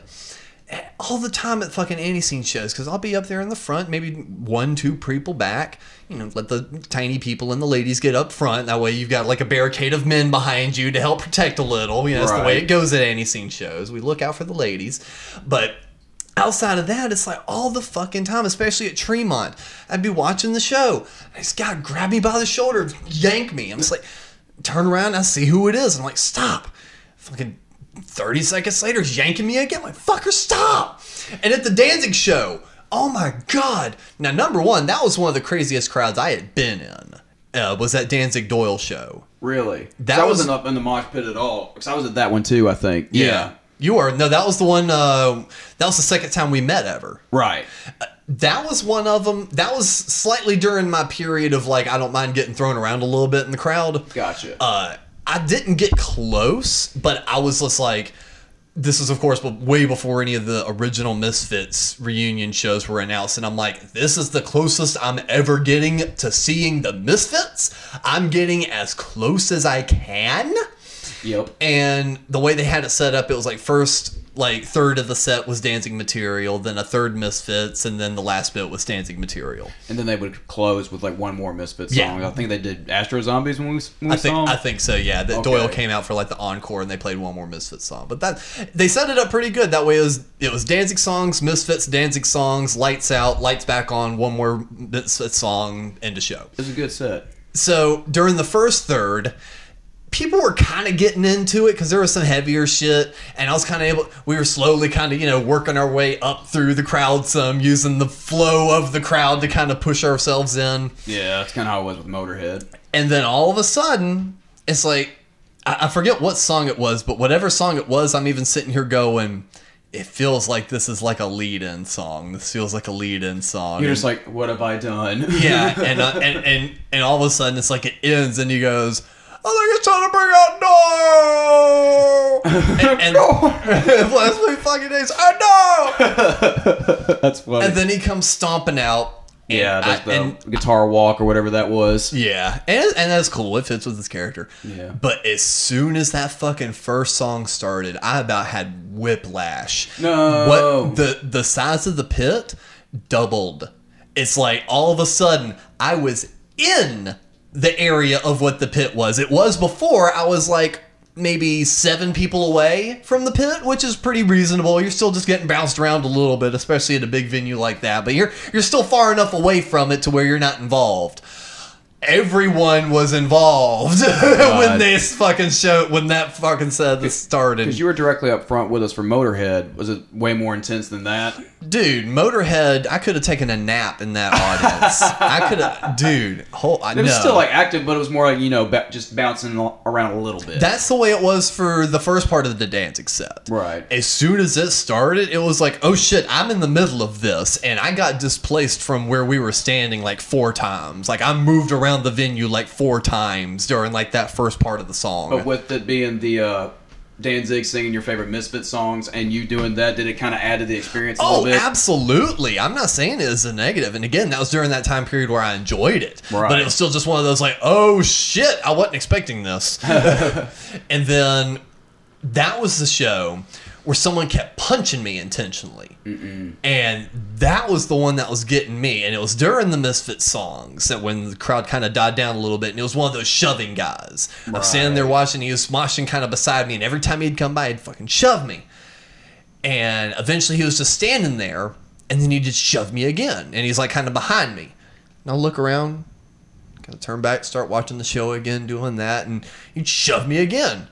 Turn around, and I just I kind of give like the little you know like stop motion. I'm like stop because I know it's loud. It's saying anything isn't gonna do anything. So I'm like cutting at my neck, you know, doing the timeout thing. I'm like stop. This exact same thing happened to me at the one time I saw Tool. turn back around, fucker does it again. And at this time, as soon as he does it, I just kind of put my elbow to my side, pull it backwards some, and just go boom, and just lean back as hard as I can. And I don't know what the fuck I hit, but it was him, and it was hard, and he What quit show was- doing it. What show was this? The Danzig This one the I was just Danzig talking about. Shit. I was sitting there going like, like who has these kind of asshole fans? And I thought, of Danzig. the, and I thought of the Tool experience too because Tool fans are assholes as well. Yeah, like I said, I don't know what I hit on him, but I know it was him, and he stopped. it was still just one of those. It's like fucker, quit shoving me. I was talking about this with somebody the other day about like who has the worst fans, whether it be Tool or Dave Matthews. Hmm, Dave Matthews. I know some douchey fucking Dave Matthews fans. What are they like? Just like college preppy, I know everything. But here's like this really awesome hardcore song by Dave Matthews. There's just, and I just know a lot of assholes too. Hardcore Dave Matthews. Oh, there, it's a thing. It's a thing, dude. He has a diehard fan base. No, you said listen to this hardcore song from Dave Matthews. Hardcore lyrically or whatever. Where like he get where they think Dave Dave, Matthews is what? It gets deep with the songwriting oh or whatever. God. Dave Matt. Wow. Yeah, Dave Matthews fans are kind of the worst. I wouldn't necessarily consider that the worst. I'd say Slayer fans are the worst. Slayer fan. Slayer. You go for the novelty of the Slayer fans though when you see them live though. Fucking Slayer. Maybe you do. no, it was weird. The one time I saw Slayer, I was in the not in the. I was on the floor, but I was well away from like any pit activity, which was nice. Yeah. Yeah, I don't know. Uh, That that's one of those few shows. I guess it's because I'm just not enough of a metal fan. I think the only metal bands I'd actually like to see, two of the three of them I've already scratched off my list. Two of them in one night, which was Motorhead and Anthrax, and then I'd like to see Motorhead. I mean, uh, Metallica. Metallica. Yeah. I'd like to see Metallica at some point, but after that, there's really not any other metal bands I'd like to see. And after that, the only hardcore band I'd like to see is Blood for Blood, but they don't even play for anymore. I know. and I thought about that last night when I went and saw Kiss, where it's like I saw uh, an incarnation of Kiss. Yeah. So that's always been kind of on my bucket list, you know, as a fan growing up with them and everything. And Mhm. I'm trying to think of anything that's anybody's left on uh, my list. Maybe Iggy Pop. Still haven't seen him live. Mm-hmm. That'd be a good one. You got any bucket list, Mikey? Of I got- artists that still kind of tour that you hadn't seen that, and, and maybe let's make this one a time's kind of running out. Yeah, yeah, yeah, Uh, right. Time may not be running out, but I do want to see Slash Yeah, perform. He counts. I don't care who with. Um, Scorpions, Got to appeal to that one percent, man. Yep. Iron Maiden. Um, So they were just here Metallica. too. Iron Maiden was. Yeah, I know. I had to work. Yeah. I didn't realize uh, Joan Jett was coming back through, but I still hadn't seen her yet. Oh, She's up there. She's touring with Heart now. Mm-hmm. Oh yeah, that's what that tour is. Yep. I forgot about that. I knew about that. I'd like to see Bob Seger. That would be a fu- chill one to go see. I like Bob Seger. He's oh. al- he's always been kind of around. Yeah. You know, with classic rock radio and shit like that. It was always just Doobie ever-present. Brothers will be here Tuesday. Oh man. About Yeah. Jimmy Buffett. Yeah, really. Same audience. Nah, You want to see Cheeseburger in Paradise? Man? sure don't. Uh, Iggy Pop. I'd like to see Jane's Addiction too. Is uh is that Dave Navarro's? Yeah, it's Dave okay. Navarro. Nothing shocking is one of my still one of my favorite albums, and uh, Jane's Addiction is like they're not one of my favorite bands, but that's one of my favorite records. I wasn't able to fall into the whole thing of what everyone found great about Dave Navarro. I mean, he's just a regular guitar player from the '80s. I mean, he's good, but he doesn't. But he works for Jane's Addiction. That's Yeah. about it. Only thing I ever heard of Jane's Addiction. Didn't they do a version of like Ballroom Blitz or something? Uh, not that I know of. They they redid they they did the whole um uh was it Scorpions that covered Slade? Oh no, that was uh, Quiet Riot. Quiet Riot. They did the whole Quiet Riot thing where they picked some old 60s or 70s song and redid it, and it got like super popular and like in a bunch of commercials and shit. Oh, Jane's Addiction. Yeah. Oh, uh, that might have been. Uh, hell, that might have been later on, like in the 2000s or whatever. Yeah, yeah, I- yeah, it was. I think I know what you're talking about, but I can't think of what the song Yeah, is. Yeah, they, they redid some classic song and it got used in like car commercials and shit like that. It was like one of their big pop yeah, radio hits. It's like it was Jane Says or something like that. But- it, it was something with like one of those upbeat kind of like ballroom blitz Saturday night kind of vibe. You know, the Yeah, S A. It definitely wasn't that song, but it was in that same vein of like S A D U R or like ballroom blitz or like hair of the dog. It was something in that. It was in that vein of like something semi classic, but they took it and like brought it back. They kind yeah, and try to make it Jane's Addiction, or whatever. Mhm. And yeah, they started leaning towards that after the record I really liked. Got it. Yeah, Maybe I just gotta go back and listen to it some. It's just that that was one I wasn't able to really fall yeah. into. That was just one of those where it was like you know shreddy guitar and drum, shreddy drum enough to where like the nerdy guitar fan in me could latch onto, but was like weird enough for me to enjoy it too as a teenager and all that horseshit. I haven't seen Alice Cooper. Have You got not? to. That that one I genuinely will say you, you gotta see that one, but it's really only good if you can get up close, because unlike Kiss, even though he has a lot more theatrics to his show, screens aren't a big part of his show. It's it's a lot more. He does a lot more of like a play aspect where a lot of stuff is happening on stage, and you got to pay attention to what's happening on stage. So that's a good one if you can get up a little closer. The time I got to see Alice Cooper, uh, we actually had floor seats. Nice. And it, it was worth it. I would say we were about maybe 20 people back from the stage. And it was pretty damn close, especially in that retrospect. His band is so good too. Oh my God. Especially the tour that I saw. That was really. I saw the one where he was with uh, Rob Zombie. Okay, Left midway through Rob Zombie's set. that's right. And uh, but no, Coop set it was fantastic. It was a, it was an abbreviated set because he was doing the opening, which still felt so wrong to me. Right? It's like how. But, But no, dude, if you Purple. if you ever get the chance to see Alice Cooper, highly recommended. That's that's one of the few legacy shows that I've seen that I didn't walk away from going even slightly. That was good for what it was, because you can even walk away from a show going, yeah, that's about what I expected, and that was good. Walked away from Alice Cooper going, holy fuck, Yeah. that was good. you live going like I had fun. That was so cool to watch. and especially because like with Coop, he never leaned into I'm a singer. You know, he was never like one of those prolific, you know, super duper singers. He just kind of used with what he had, and he almost kind of had a talking style to his mm-hmm. vocal. So he never ruined his voice. And why- with his age, he plays that into the character and kind of makes himself look older and kind of makes the Alice Cooper character like a creepy old man now. So it's like he evolves with his age and it just, it really works. It doesn't seem like someone holding on to their past. It's someone going, I'm still Alice Cooper. Who would Alice Cooper be after all these years? Nice. He Brilliant. plays into it. He doesn't try to hold on to nostalgia, and that's what I dig about it. Hollywood vampires, not so much. Yeah, I'll pass on that one. Johnny Depp playing guitar? Nah. You seen those videos? into- Alice- it's fake. I With know the what Alice you're- Cooper guitar. Yes, that is a fake video. He can actually play a solo. Those there's are a that's a YouTube no, no, no, series of fake Oh, I know about that. solos. I know about that. I'm talking about the video where like Johnny Depp's singing the David Bowie cover, and you see Alice Cooper with a guitar. Oh no, I didn't see that. Yeah, that was kind of weird. It's like something's wrong here. Alice Can Cooper Alice actually play? I mean, he was just playing like basic chords and stuff. Oh, okay. With, uh, and it was uh, Heroes. They were doing a cover of Heroes, That's not too. That's not too bad. which everybody is doing lately for some reason. First Motorhead, now this. Well, the here Motorhead one that was a few years back. That wasn't even on the last album, I don't think. Yeah, they released that as a on the covers album that came out. Like, uh, But it was part of another too. album before. Yeah, yeah, exactly. But it just feels like there's so many versions of that song being released these days. It's hilarious. But no, Alice Cooper with a guitar was kind of weird to watch because you expect him just to be a front man the whole time. Mm-hmm. Are there any festivals you guys want to go to, like Man, I talked festivals overseas or wherever?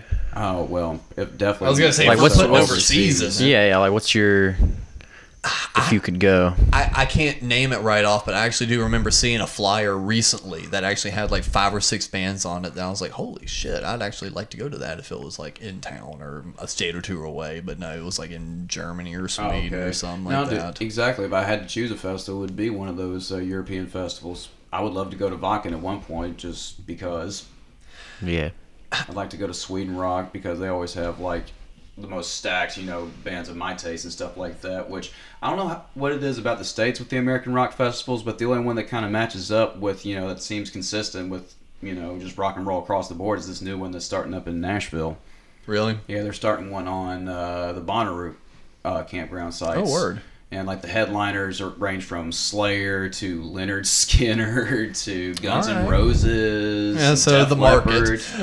So the market. But it's, but it's pretty wild that they got all of those. Hey, yeah, that's- across the board. that- you know, that's a step in the right on top of direction. it, for sure. it's not a festival, but um, a, a t- tour announcement that I saw that I'm like, why can't we have this in the states? Is in Australia there's going to be an Airborne Supersuckers tour. Yeah. I saw that and I'm like, motherfuckers, that would oh my god, I would lose my goddamn mind if that was a U.S. tour. And what's wild is they would prob that would probably kill in Canada too, because Oh, Canada embraces this stuff too. But the unfortunate thing is, like, aside from us and our little pocket of friends and similar people throughout the U.S. like us, that tour just wouldn't be as successful as what they're about to embark on, and I hate that. I do too. There was some show recently because I've been following a lot more of uh, Danko Jones posts. Uh, he's on some uh, tour right now, or he's going to be on some festival that I was looking at the uh, the lineup on, and I was like, wow, he's part of that, and it had like a bunch of really good like upcoming names on it. And again, I'm just I'm blanking on what it is. Uh, do you remember what the name of the festival is? I, am blanking on everything, Gotcha. dude. I just I know it was something that he was part of. It's something I saw him share on his Instagram story. So now he's trying to provide a platform for all that stuff too. He's been consistent with his podcast lately about that kind of stuff. Yeah, I actually listened. To, I've been trying to catch up on his show a little bit more too. It was cool because on uh, the last one, it was like his 200th episode or something like that, and he started the show off with Supersuckers, and I was like, "This Right. is cool." yeah, and then he played like all those bands from that song too. Yeah, exactly. it's like so if we're gonna use this as a template, let's go through every other band on here. Here's the Dwarves. Here's Helicopters. This here's is the easiest podcast ever to put together. listen to one song from the Supersuckers and then play every band they name drop in it. Pretty much. Now he was going on about how there's not a uh, really a hub for this kind of stuff anywhere, where it's like more scattered than anything. Yeah, and I think there adds a little bit of funness to it because you know we, we were always talking about you know the state of maybe rock and roll dying or you know still being alive and whatever. It's like it's still alive. It's just through this new technology we just have to find our folks now. You know, it's like you know. It's it's not going to be in your backyard anymore. What's in your backyard is pop artists and rap artists. You know, you have to find your rock and roll guys now. And through technology, through Facebook and everything else like that, and through podcasts like ours and Dan Danco's and anyone else that shares indie artists, you know, help kind of bridge that gap. And there's been so many artists I've gotten turned on to, not by hearing it on the radio or, you know, anything else, but like we get paired with them as an opener. That's what happened with the Stir. Yep. You know, never heard of those guys before. Got paired with them as an opener, and it was like, holy shit. And here they are now as like machines doing all this big shit. It's just all word of mouth. Yeah, and hanging out at the rim, getting turned on to shit like wildlife, and you know, hanging out with the Atlanta folks, and eventually finding bands like Gunpowder Gray and Fast Eddie and Ravagers. You know, even though there's not all Atlanta, but you know, those people all associated with these bands and got us turned on to them. So it's Yeah. like we find more shit from word of mouth now than we do any sort of media. So it's like that's what's kind of fun about it is we always yearn for those old days of rock and roll. Well, we've got it. Well, it's like any other scene where you like network and find out where the best spots are and see if you can find a circuit and hopefully build and expand from there. Exactly, but it's like we, we are getting a little bit of resurgence of the classic again. You know, we're not going to find what we want through traditional. It's all underground again. Even the good rock and roll is underground again. It's all word of mouth and, oh, have you heard of my friends? No, play them. Holy shit! I'm- They're friends now of mine, you know, and let's do shows together. And it's like that building up that small little community, and I'm, I'm enjoying that. And they'll co- and uh, they'll they're more than happy to help ninety percent of the time if you're really genuine about Oh, seeking help absolutely. from them. Yes, especially if you're willing to help them back. Exactly. You got any other shows you can think of? Book of the Road. Uh, no. No. No, I can't say I have too many regrets show wise either. Like I said, it's, I'm sure there's going to be a few I think of after you guys leave, and I'm like, oh, I know it. I'm gonna them, God. But oh well. What was the most disappointing? All right, I'll end on this. What was the most uh, disappointing concert? Most disappointing. Yeah. I've brought mine up a few times. It's a tie either between that Motley Crue Kiss show or Rob Zombie. No, those are probably my top two. Gotcha. As- top two for um, shows I was actually looking forward to and then being saddened on, not shows I was dragged to and being like, yeah, no one gonna like this. I like the ones where you get pleasantly surprised too by. oh yeah, oh yeah, definitely. Like a Reel Big Fish was probably like the most pleasant surprise I got watching them live. I, it's funny you said that. The, the time I'm actually thinking of on the whole app, no, I wasn't gonna like that. Was I got dragged to Warp Tour one year, and every fucking band, I was like, not liking this, not liking this. Reel Big Fish, still not my thing, but it was the most enjoyable out of all those fucking bands we saw. And I was like, okay, well these guys actually know how to put on a show. It's fun. They're putting on a party up there. Exactly. I don't like the music, but I can 100% respect their hustle and the amount of fun they're having up there, which in turn made me enjoy the whole thing a little bit more, even though it wasn't my style of music. But I'm like, those guys are genuinely having fun up there, and this is this is enjoyable, more enjoyable than everything else we had heard. Yeah, I saw them for free in Knoxville at one point. A buddy of mine had tickets, and I was like, ah, sure, why not? And I know the only thing I knew about Reel Big Fish was uh, BASEketball. Y'all remember that movie? Oh yeah, which funny enough has a Supersucker song in it. Oh, what's the name of the Supersucker song that's in that movie? Psyched out is during the uh, credits scene. Like as soon as it goes to Okay. credits, you've been psyched out and you're going down. I'm a trash talking. I haven't watched that movie in so long. Yeah, so I, I thought that was pretty funny that hey, let's pull it all back together. Supersuckers in it. right? all right. Well, I do think it's about time. Well, actually, no, Mikey. Disappointing show. Um, I don't think I have one. Really? I've been p- surprised by everybody. Or I've enjoyed it. No, I really haven't had one. Nothing comes to mind. What, what was one of yours, Cap? Because I I was really shared one. disappointed that we were uh, gonna play with the Chrome Rags, and then they didn't show Oh, up. yeah. Oh, yeah. that was a big Chrome rags. Chrome Rags. Those, those chrome rags. Chrome Rags. Oh man, that's a whole other podcast. Yeah, really. Uh, no, with mine it was uh, Van Halen with Sammy Hagar, and not because of Sammy Hagar, he killed it, but Eddie Van Halen was drunk as shit. and he played this bullshit 15 minute guitar solo that was just all feedback. oh God. And he just let this one dead note just ring for about a minute, and he gets on the mic afterwards, and he's like, "That was fucking loud." And we're like, "No shit." you deaf motherfucker. So I was real sad by that because that was King well Eddie. yeah, no, I was real saddened by that, and it was well documented in Sammy's bio or his memoirs about it, about how Really? much of a shit show that whole tour was. God. Nah, if someone does that, I'll walk out. It's Yeah. like, nah, don't fuck up my eardrums because of your goddamn ego. or his drunkenness. Well, through do that, blah, blah, blah, blah, blah. I do think it is time for us to dig on into our Spotify playlists and figure out what the hell we've been listening to. What you listening to, son? I don't think you like it. Well, why not? I like this new generation of music.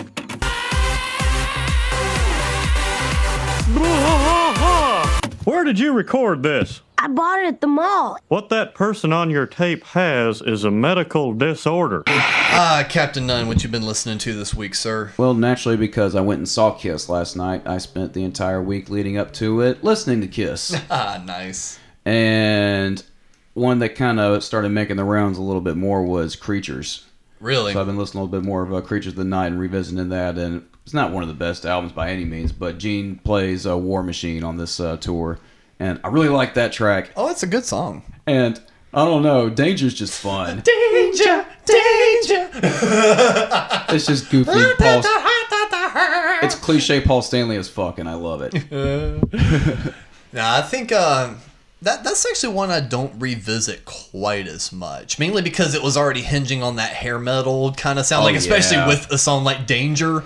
Like when it, the guitar riff is matching his vocal thing, that dan dan dan dan dan was dan, power dan, metal as. It was the most dan, dan, power dan, dan, metal dan, dan. song ever. Oh, absolutely! It's like that felt very Conan the Barbarian almost. Was it uh, Mark St. John on that album? No, that was a whole bunch of other people, including Vinnie Vincent. Vin- Okay. Vinny takes a lot of the credit for it, or you know, they he gets issued a lot of the credit. Not that he takes it; he gets provided it. Right. But no, there there were like six or seven guitarists on that record.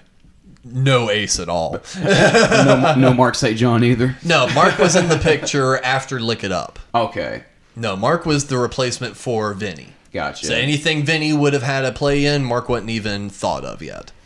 But yeah, Creatures just it's got it's cool. No, it is. It's, it's an interesting little. Uh, They played I Love It moment. Loud also. Oh yeah. Well, Mikey, what you been listening to, sir? I have been listening to this band. Uh, I can't figure out where they're from. Uh, they're called Decapitated. Oh, okay. I know. That's the death metal band, isn't it? Yeah, and they've only been together since 2010, so I'm just kind of like, huh. You think someone would have nabbed that name beforehand, I'm sure but that someone has. I, I couldn't find any. Really? They're the first. yeah. I'm sure they're not Go the figure. first, but we'll, we'll, Well, we'll, we'll roll with it. They're the first to come up on a Google search. but um Someone has a very good PR guy. honestly Yeah, not a fan of their first two albums, but their latest one that came out in 2017 is just mind blowing, just awesome melodic death metal Gotcha. that you guys don't listen to, but I like. but yeah, it's fucking great. The only outlet I get through like uh, death metal and uh, the hardcore stuff and all that lately has been like Jamey Jasta's podcast, just because I like listening to him talk industry stuff with all of his guests, and it's mostly a lot of hardcore, a lot of uh, legacy acts, a lot of death metal bands too. And hearing their stories are always interesting about how hard it is to be a death metal musician. Period. I couldn't do it, man. I could play. I'd get through like two songs and just be like, "Dude, fuck this!" Like, how long do you have to? Like, every song is just alternate picks, just and insane melodies and What do you just mean crazy stuff. Uh, Like metal chugging or up, whatever? down, like alternate picking. Yeah, or just like stupid fast, just runs and melodies and sweep arpeggios and You can only do so much in that little box. so much. Yeah. Every song, it's just like, damn. It's that stereotypical look at the tab zero zero zero zero zero zero zero. No, it's like uh every number Up and down, left and right, crisscrossing. Crisscross applesauce. think um I hate to use this as an example because I hate Dragon Force, but Uh, think like Fire and Fire Flame. and the Flames technicality, but not as cheesy and Picture the most advanced guitar Dumb. hero. yeah, just just Level. dumb shit. Like even if you don't like the music, you'll still watch the guys play and just be like, "How the hell are you? How are you doing this?" Yeah. Damn. Yeah, to me, to me, that's that's that's what I called nerd nerd rock. Nerd rock. There you go. Or Eddie, Even even though that's already its own genre where they play about video games and shit, but nah, to me that's that's just nerd rock. You're playing with your head, not your balls. Eddie Ford called it Nintendo metal the one time. I, Nintendo metal.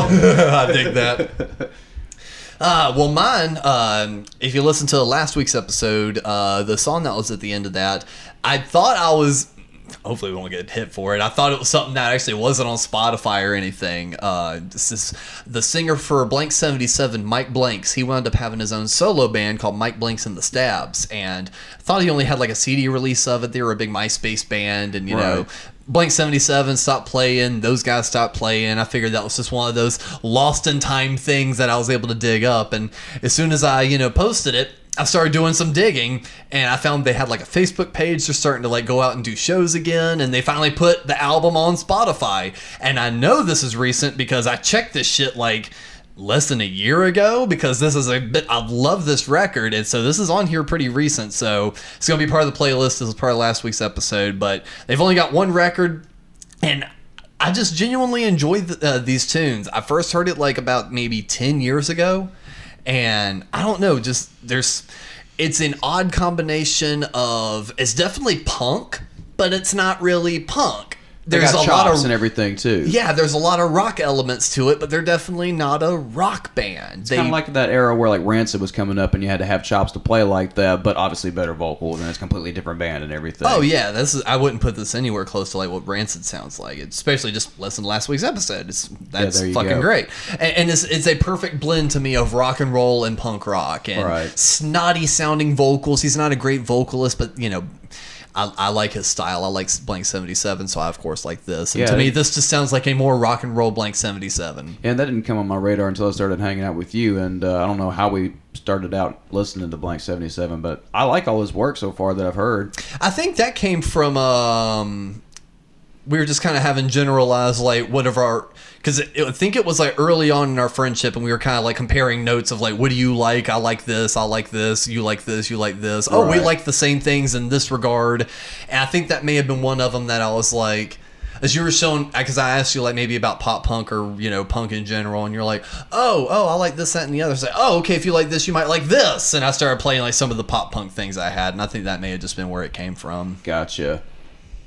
So no, I definitely like recommend shit. that, one. So uh, favorite songs on there. First one, not gonna let them. Starts with like a little Sex Pistols rip off, so that was pretty fun. Uh, but permanent binge, uh, metal song, and just for the simple fact of it's so dirty and just so fucked up. But knock knock knock, I love that song. it's fucking great. I'm gonna spend some more time with that one. Oh man. Well, last little bit of housekeeping before we sign off here. Uh, by the time you're listening to this, this coming Sunday, so only a few days away if you're listening to this on release date. That's right. Speaking of self-made monsters, we're going to be playing with them at the Milestone, along with Tucker Riggleman and the Cheap Dates, along with gonna mispronounce this like hell, Izar Estelle. Sorry. Yeah, really. but either way, I'm no help. I'm personally looking forward to it because love Eddie Ford. He's a dear friend of ours. We I haven't been able to to play a show that. with him and the Self Made Monsters in a minute. So that's going to be a ton of fun. So again, if you are listening to this early enough, come on out to the milestone on that on this coming Sunday and come see us jam out with Self Made Monsters. And then I'm sure we're gonna figure out something for September. We don't have anything for that yet. But come October, we're gonna be back up at the rim and playing with Fast Eddie and more to be announced. We had mentioned that on the last show, but is official official now. We're on the event page and all that bullshit. So, if you are in the area and you want to hear some cool ass rock and roll from Colorado, come check out Fast Eddie at the Rim.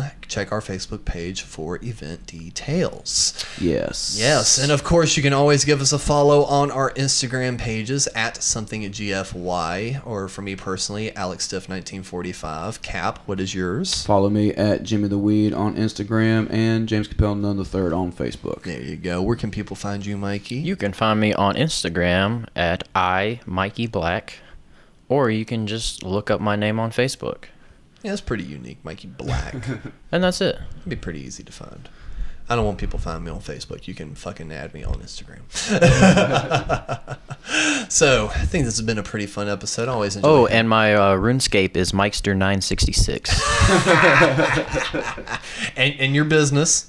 Oh, and you can find my business at RX Bodyworx. That's Bodyworx, W O R X, because it's cooler that way. Sla, clinicsense.com. Come book some appointments. Let me fix your posture. Um, yeah. Yeah. Stop working behind desks, people, because it's it's fucking y'all up. That's literally my job. I know. Mike's gonna I give us feel a full pers- I feel personally attacked right now. well, Cap, do you have an outro for us? Uh, I'd like to thank uh, the great city of Myrtle Beach for providing the content for something good for you today. Third episode, we've brought up Myrtle Beach. it's almost just as much a part of the show as a kiss at this point. Pretty much.